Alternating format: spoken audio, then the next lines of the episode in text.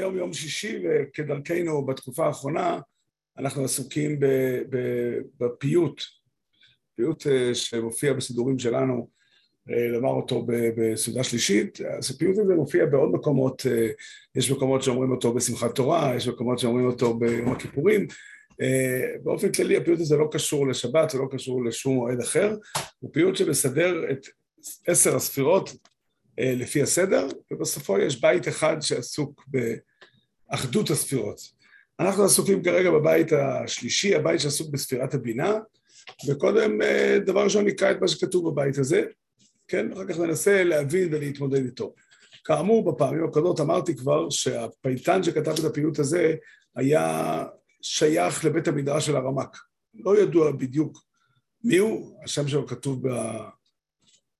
הקוסטריכון זה נקרא, בחתימה של הפיוט, ראשי האותיות הראשונות של כל אחד מהבתים, אבל קראו לו רבי אברהם מימין, כן, מימין, מימין, אבל, אבל אנחנו לא יודעים בדיוק מי הוא היה, אבל רואים לפי השפה שלו, לפי עולם המושגים הקבלי שהוא משתמש בו, שהוא שייך לבית המדרש של הרמק, ולא, עדיין לא הכיר את, את קבלת הארי.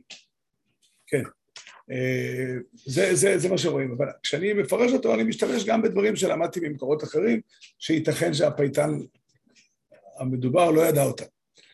כן, אז אה, ככה, ככה, שנייה אחת.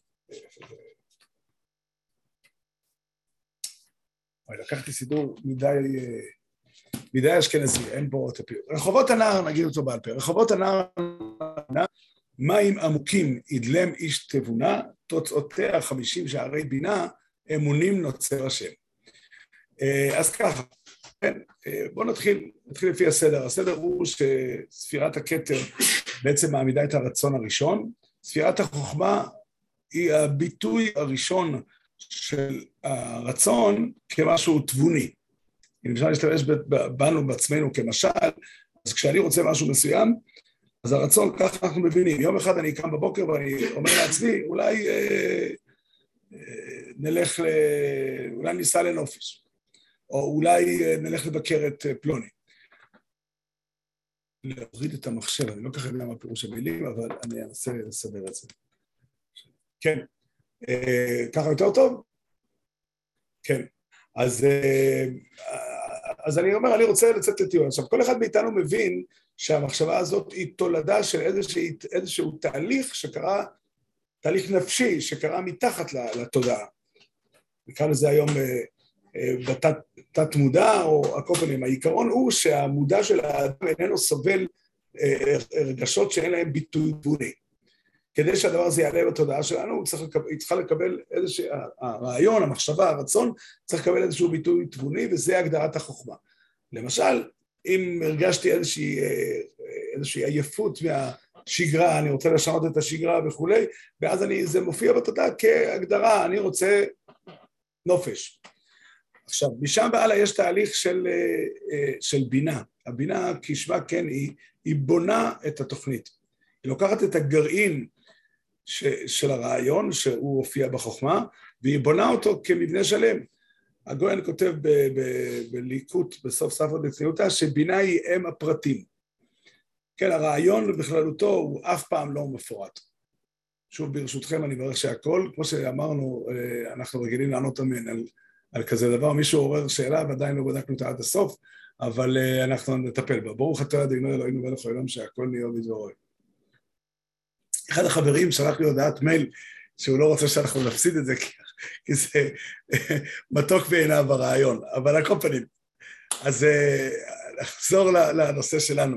אז הבינה לוקחת את הרעיון ובונה אותו כתוכנית שלמה. אם למשל אני אקח את המשל שדיברנו על נופש, אני צריך לחשוב אה, נופש איפה לעשות. תמיד טענתי לילדים שלי ששכונת רמת שלמה היא אחת השכונות היפות בעולם ונכון לעשות את הנופש שם. אבל משום מה, יש טענה שאומרת שאם אדם גר ברמת שלמה הוא צריך לנסוע לנופש למקום אחר. ועוד הרבה שיקולים ופרטים, כמה כסף כל דבר עולה, והאם אה, לנסוע לנופש למקום רחוק מדי, אז הדרך חזרה תטריח, תטריח אותנו כל כך שנצטרך נופש נוסף, וכן הלאה. כן, אז זאת אומרת שכל החשיבה הפרטנית היא נולדת מתוך הבינה, שהיא המוציאה לפועל המפרטת, הבונה את מחשבת החוכמה. זה, זה הדברים הבסיסיים מאוד. עכשיו, כיוון שאנחנו מדברים כאן לא על רצון בעלמא, אלא מדברים על הרצון האלוקי אה, לפעול בעולם, אז הרצון האלוקי בעולם, כאשר הוא מתפתח, אז נהיה מהלך של רחובות הנער נחלי אמונה. הביטוי רחובות הנער הוא אה, לקוח בהשאלה משם מקומו של אחד ממלכי אדום בסוף פרשת וישלח. אבל המשמעות של זה כאן זה שם הפסוק בספר משלי, שהחוכמה ברחובות תיתן קולה. יש רמה, דרגה של החוכמה שהיא בבחינת השכל הנעלם, או בראשית תורתך הקדומה, ושוכמה חוכמתך הסתומה, כמו שאמרנו בבתים הקודמים, עכשיו זה ברחובות תיתן קולה. כאן מדובר על היציאה של הרעיון האלוקי אל הפועל באופן רחב מאוד, באופן, כן, גם המילה נער נותנת ביטוי כפול. מצד אחד המילה נער מדברת על מה שהוא רחב, כן? יש הבדל בין נחל ונער, בהמשך הבית נזכיר את המושג נחל גם. אבל נער זה משהו רחב, בדרך הכלל, ועוד דבר שיש בנער, שזה קו ארוך שנמשך להרבה מקום, זאת אומרת, הולך קדימה לדרך ארוכה. אז ברחובות הנער יש נחלי אמונה. אני חושב שהביטוי נחלי אמונה זה אומר מה שהקדוש ברוך הוא מתגלה בעולם על ידי ספירת הבינה ועל ידי התוכניות שלו להוביל בעולם, יוצרות כל מיני נחלים. הנחלים הם שונים זה מזה בגווניהם, שונים מזה מזה בכיוון שלהם, בתהליך ההתפתלות שלהם, כן? והנחלים האלה הם נחלים של אמונה. אמונה, אומר גם זה אמר הגויין בביאורו לספרא דצניותא, הוא, הוא מפרש את המילה מאמנותא, שמופיעה בזוהר פעמים רבות, והוא אומר מאמנותא הכוונה היא שבה משיגים, כמו אמונת ישראל, שבה משיגים את אין סוף. המשמעות היא שיש אופן מסוים, זה מה שהקדוש ברוך הוא ברא בעולם. כל העולם שאנחנו מכירים אותו, כל העולם הוא בעצם תוצר של אותה תוכנית אלוקית עליונה, שיצאה מן הכתר, עברה את הלבוש של החוכמה, והיא מתפרטת ומתרחבת ומתפשטת באותם רחובות הנהר, להרבה מאוד נחלים של אמונה, נחלים שבהם בני אדם יוכלו להשיג את הקודש ברוך הוא. ויש הרבה מאוד דרכים כאלה. יש הרבה מאוד בלי סוף כמעט, נחלים כאלה של אמונה. נחל אחד, שגם הוא מתפרץ, זה נפלאות הבריאה, היופי של הבריאה, המרחבים של הבריאה, העמקים של הבריאה.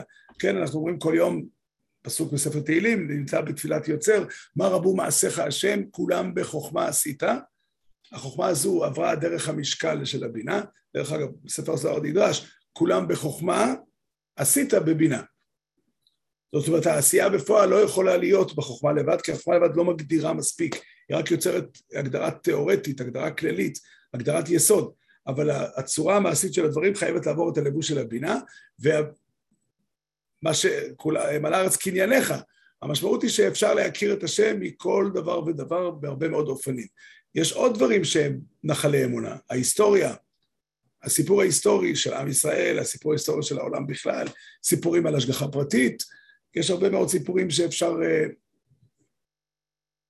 שאפשר לספר.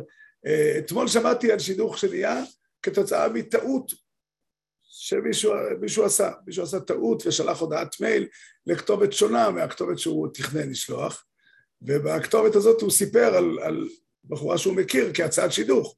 הוא תכנן להציע את זה לפלוני, אבל זה הגיע לאלמוני, האלמוני לא היה רלוונטי מבחינתו, הוא היה אדם מבוגר ונשוי, אבל יש לו בן שזה היה רלוונטי בשבילו. והשידוך התגלגל ויצא לפועל, תארו לעצמכם. כן, עכשיו, דברים כאלה יש אה, בלי סוף בעולם, שוב, נחלי אמונה הכוונה היא שיש דרכים מסוימות. העומק, דרך אגב, אחד הנחלי אמונה הכי משמעותיים בעולם, זה העומק של הנפש האנושית. העומק של הנפש האנושית, העומק המוסרי של הנפש האנושית. כן, מי שמתבונן באדם, מבחינתי, אני לא אומר, נפלאות הבריאה הם גם מרשימים מאוד. גוף האדם הוא מרשים מאוד. אין דבר שיותר מרשים אותי מאשר העומק והיופי של נפש האדם. כן, זה, זאת האמת, האמת היא שזאת הבריאה הכי מרכזית. כן, אמרתי, פעם אמרתי על, כן, הרבה פעמים אנשים מדברים בגנותם של בני אדם, לא בגנותו של אדם פלוני. זה עוד ניחא, זה לא נורא. גם לא טוב, אבל יכול להיות שזה עוד, כן, אדם אחד, לא, לא, לא נורא. אבל על המין האנושי, הרבה אנשים אומרים דברים רעים. אמרתי, למשל, למה הדבר דומה? בואו תדמיינו לעצמכם שאני אוציא לאור ספר, ויבואו חברים שלי להחמיא לי. אז חבר אחד יגיד, אני רוצה לומר לך, העימוד, הכריכה, איך קוראים לזה, הפונט, הפונט, האותיות, צרת אותיות, אה? הגופן של האותיות, ממש יפה.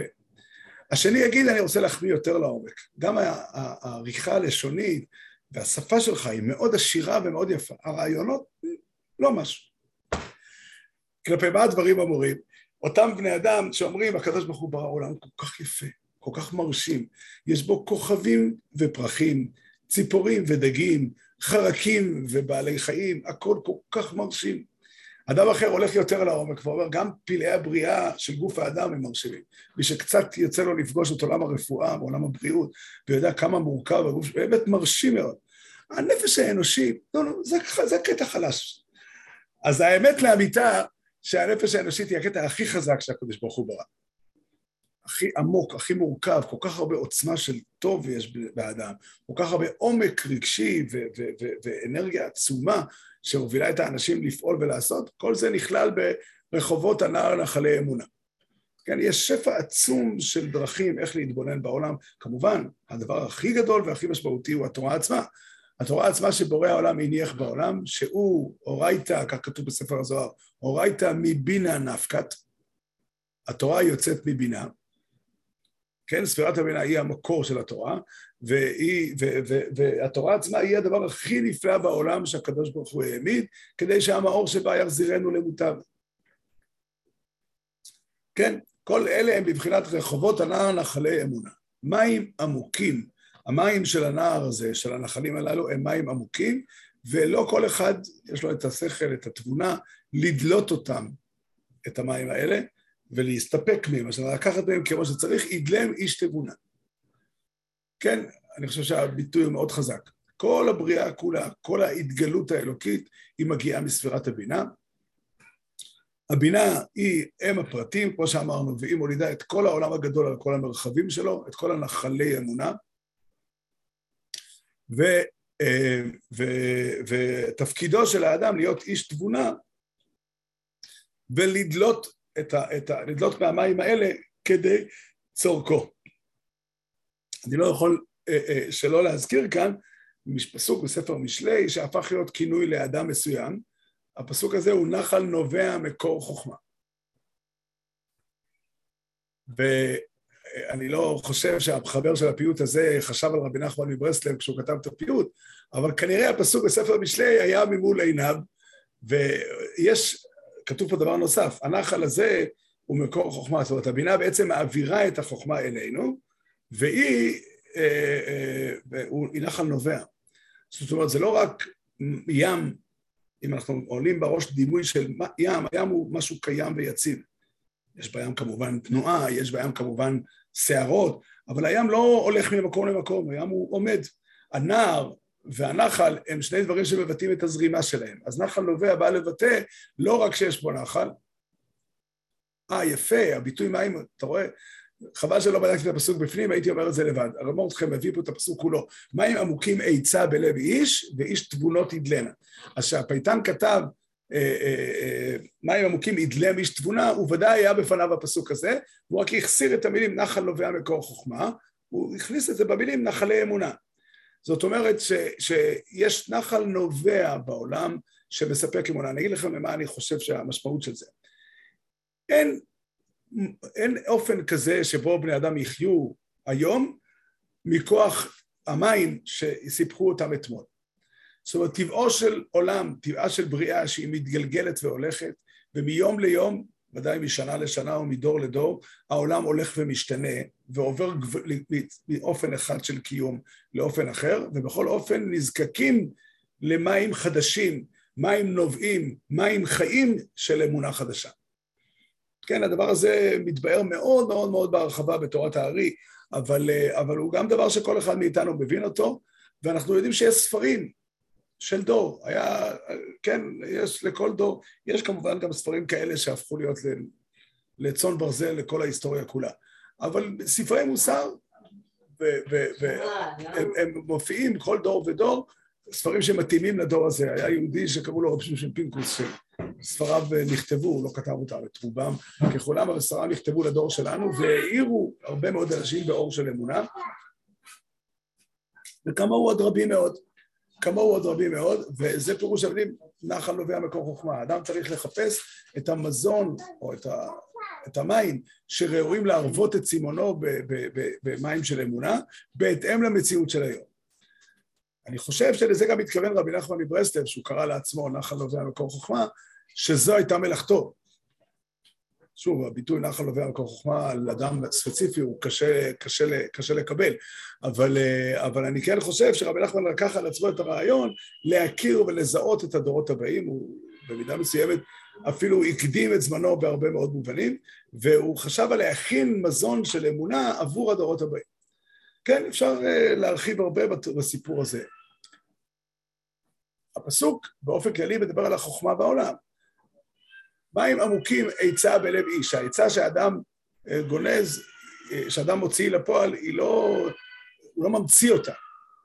כאילו, אדם לא ממציא לבד, אלא הוא כביכול אה, חופר באיזושהי חוכמה עקרונית כדי להוציא משם את העצה בלב איש, וזה מים עמוקים.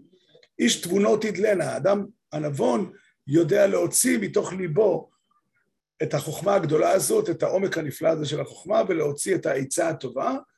אה, מה רק המשך? אני, רגע, שנייה, אני צריך אה, את הפסוק להחזיק מול עיניי. אה, ואיש תבונות ידלנה, כן, איש תבונה, סליחה, לא ככה. איש תבונה, הוא יודע לדלות את המים עמוקים האלה שהם עצה בלב איש. כן. על כל פנים, זהו, זה, זה, זה, זה, זה המשמעות של, ה, של מה שכאן כתוב. תוצאותיה חמישים שערי בינה, אני אגיד את מה שהרמב"ן מפרש את המאמר הזה, את המושג הזה שמופיע בחז"ל כמה פעמים, חמישים שערי בינה, הרמב"ן בהקדמת פירושו לתורה מפרש אותו, ואומר שיש חמישים חוכמות בעולם. חוכמת המחצבים למשל, כן, אפשר לחלק את זה באופנים שונים, וכל אחד מהחוכמות משקף את צד אחד בבריאה. באופן נוסף אפשר לפרש הביטוי חמישים שערי בינה. חמישים שערי בינה זה כל האופנים של הטוב בעולם שהקדוש ברוך הוא העמיד כתוצאה מהתבונה, כתוצאה מהבינה. זאת אומרת, הרעיון של הכל, חשוב אבל מאוד מאוד להבין את הנקודה המרכזית. הסוגיה הכללית, הכוללת, סוגיה שמקיפה את כל המציאות כולה, היא סוגיה אחת. הגילוי האלוקי, הדרך של בני אדם להתחבר אליו, הדרך של בני אדם להוציא מהגילוי האלוקי דרכים לחיות, דרכים למלא ולהגשים בחיים את הטוב האלוקי. זה הסיפור.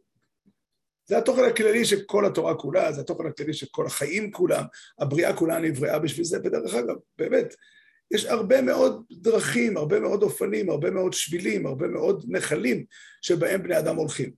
זה מדהים להתבונן.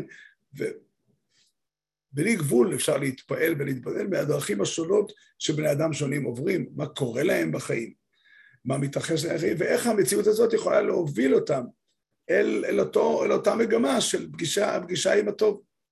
כן, אנחנו רואים את זה בחיים שלנו, רואים נערים וגם אנשים בוגרים יותר שהולכים ומתקדמים, וגם אנשים גדולים מאוד.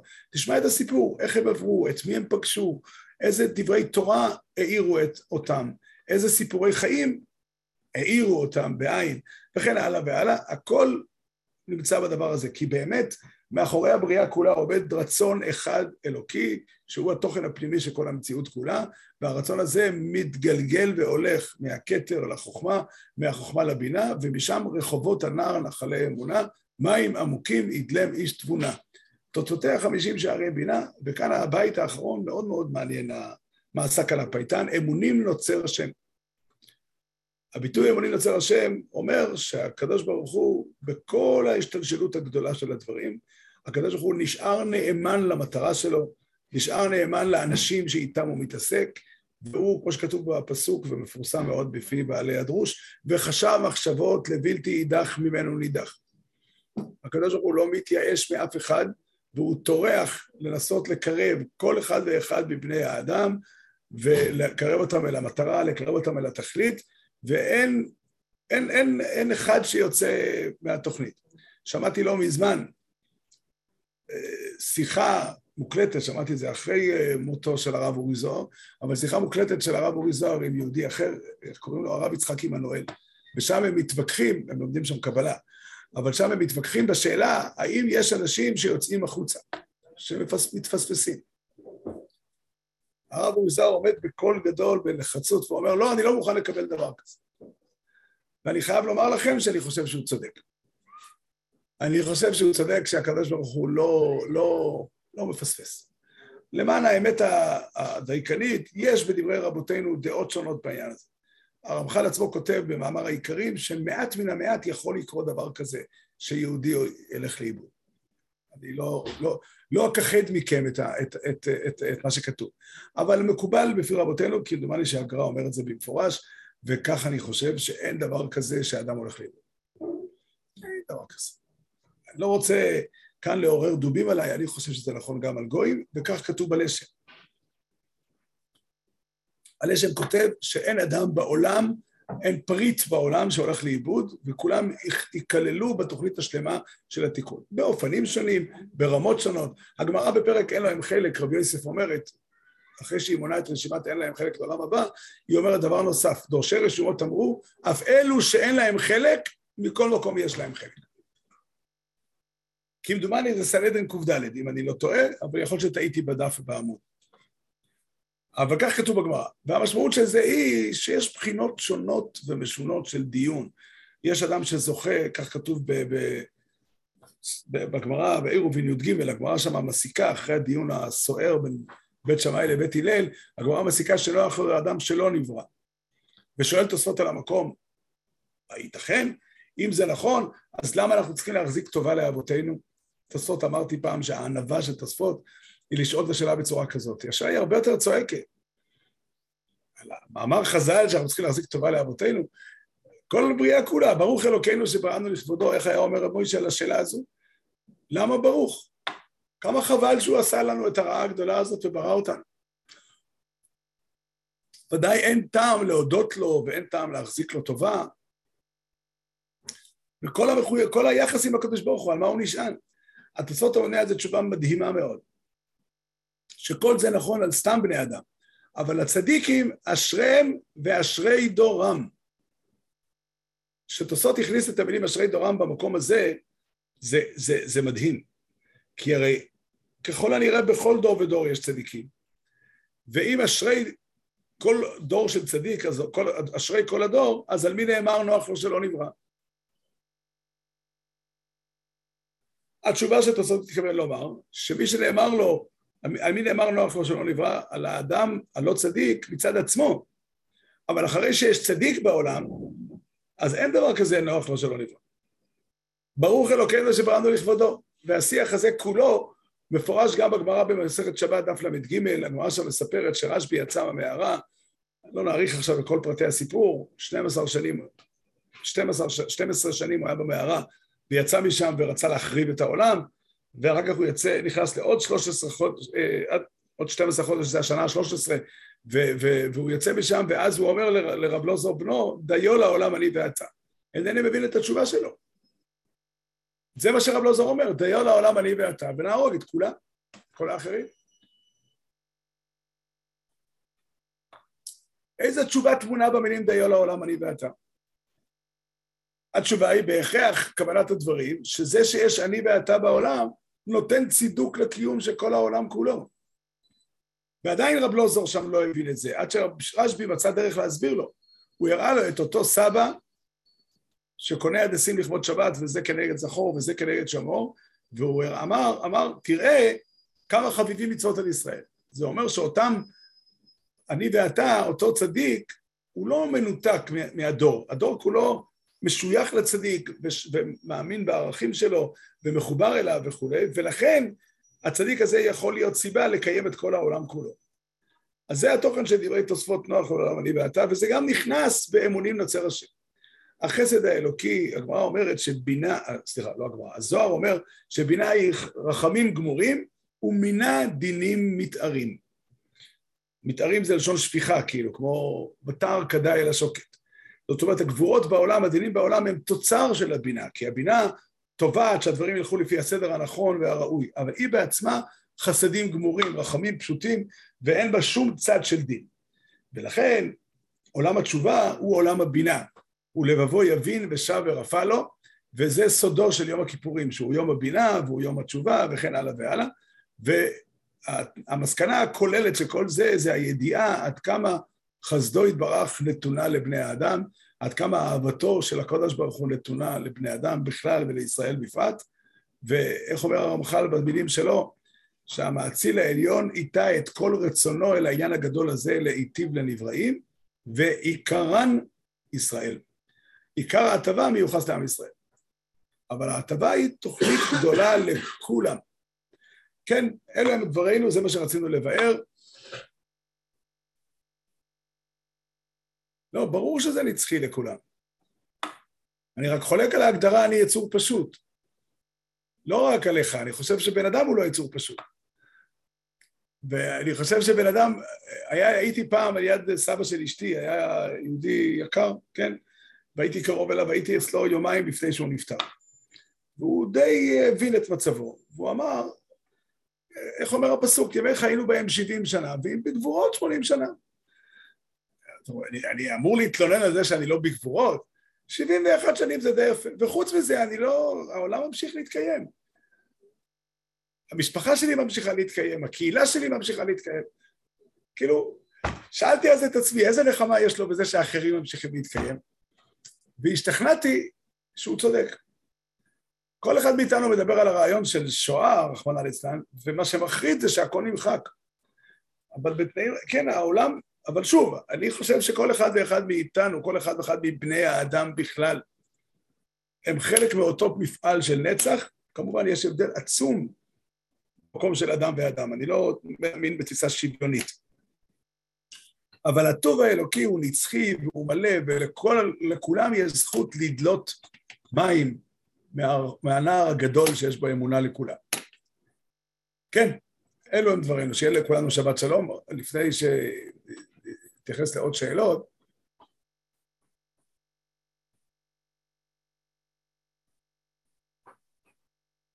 לא, אני אענה לך עוד דקה. אני רוצה רק, לפני שאנחנו הולכים לשאלות, אני רוצה להתייחס לתוכניות שלנו לשבוע הבא. ביום שני בעזרת, סליחה, ביום שלישי בעזרת השם בשמונה וארבעים יש לנו שיעור במסכת מכות, ביום רביעי בעזרת השם ב... בשעה שמונה וחצי יש שיעור פרשת שבוע, ביום שישי הבא נמשיך הלאה לספירת החסד, בעזרת השם בלי נדר. מרדכי שואל, למה צריך להודות, אפשר וראוי להודות על הכוס קפה של הבוקר וכולי, אבל מן הראוי וכדאי שיהיה לנו גם תפיסה של התוכנית הכללית הגדולה של הבריאה. כי אדם שעסוק בכוס קפה של הבוקר יכול לשמוח בזה מאוד, וזה טוב וראוי ונכון, אבל הוא יכול לפספס את זה שהקדוש ברוך הוא מתכנן תוכנית אה, רבת שלבים וארוכה מאוד. לא, אי אפשר להודות כראוי על...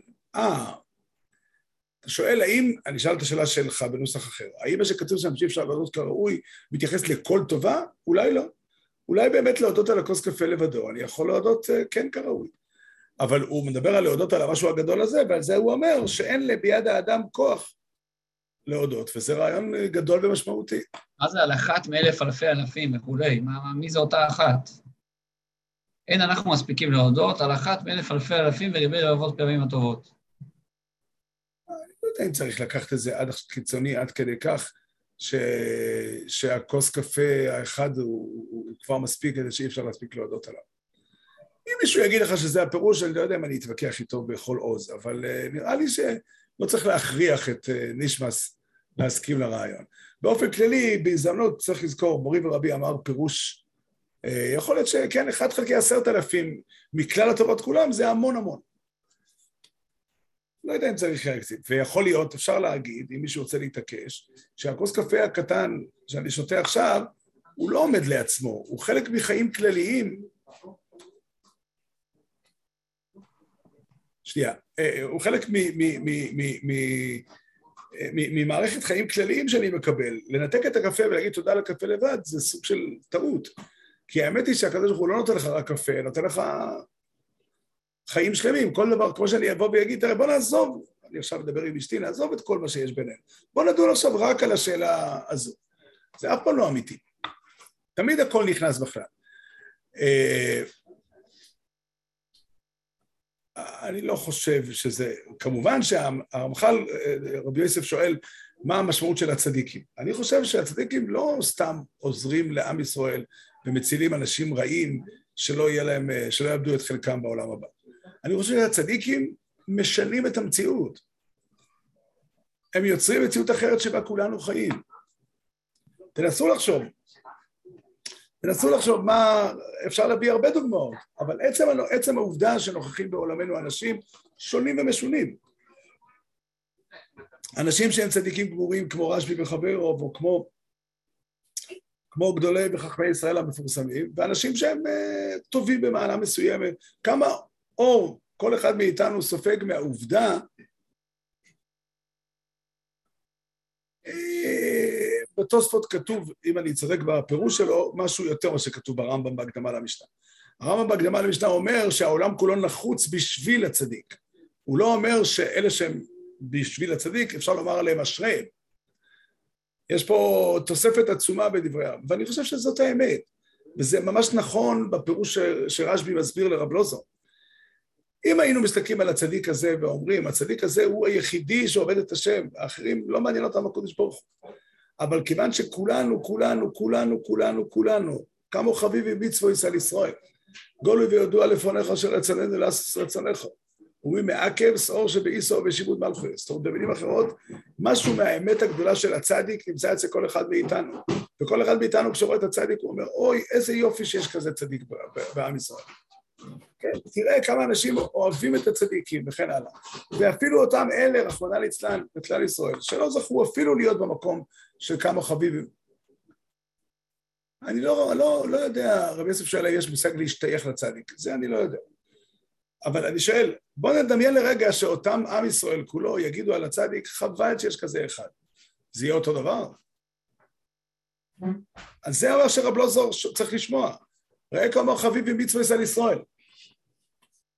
האם החביב במצווה זה מספיק? לא, אותו יהודי שרץ להביא הדסים לא היה רשב"י וחבר. כן, היה לו הרבה בעיות. כן, עדיין יש לזה ערך נפלא. ואני חושב שאפילו אותם אנשים שלא נמצאים במקום הזה, עדיין, כן, יש הרבה רמות של שייכות, הרבה מקום, ובסופו של דבר העיקרון הוא שהקדוש ברוך הוא ברא עולם שמכיל בתוכו את הטוב, וזה דבר שמצווה לפרסם, אותו לשון הרע מגונה שסיפרו עלינו, עלינו ועל חברינו ועל עם ישראל כולו ועל האנושות כולה. כמה, אנש, כמה אדם הוא יצור שלילי, הוא לא הוצאת שם רע כי לקחו נקודות אמיתיות, אבל הוא עיוות של התמונה. וכבר אמרנו כמה פעמים שזה שורש עוון לשון הרע. עוון לשון הרע הוא לא, למה לא להגיד אם זה אמיתי, למה שלא תדע את האמת? רוצים להסתיר את האמת? זכות הציבור לדעת. התשובה היא שכאשר מדברים לשון הרע, לוקחים צד אחד של התמונה ומשנים את האמת. כן, מציגים נקודות מסוימות בסיפור שהן לא הנקודות העיקריות. כן, אני לא אעשה את הדברים, הדברים רחבים מאוד וזמננו תם, אנחנו uh, רוצים uh, להתארגן בשלום ובשלווה לכבוד שבת קודש. תודה רבה ושבת שלום לכולם, גם למי שכתב לי תודה רבה ב, ב, ב, בהודעה פרטית. לא יודע למה זה סוד, תודה רבה הזאת, אבל uh, בסדר, לכולם תודה רבה.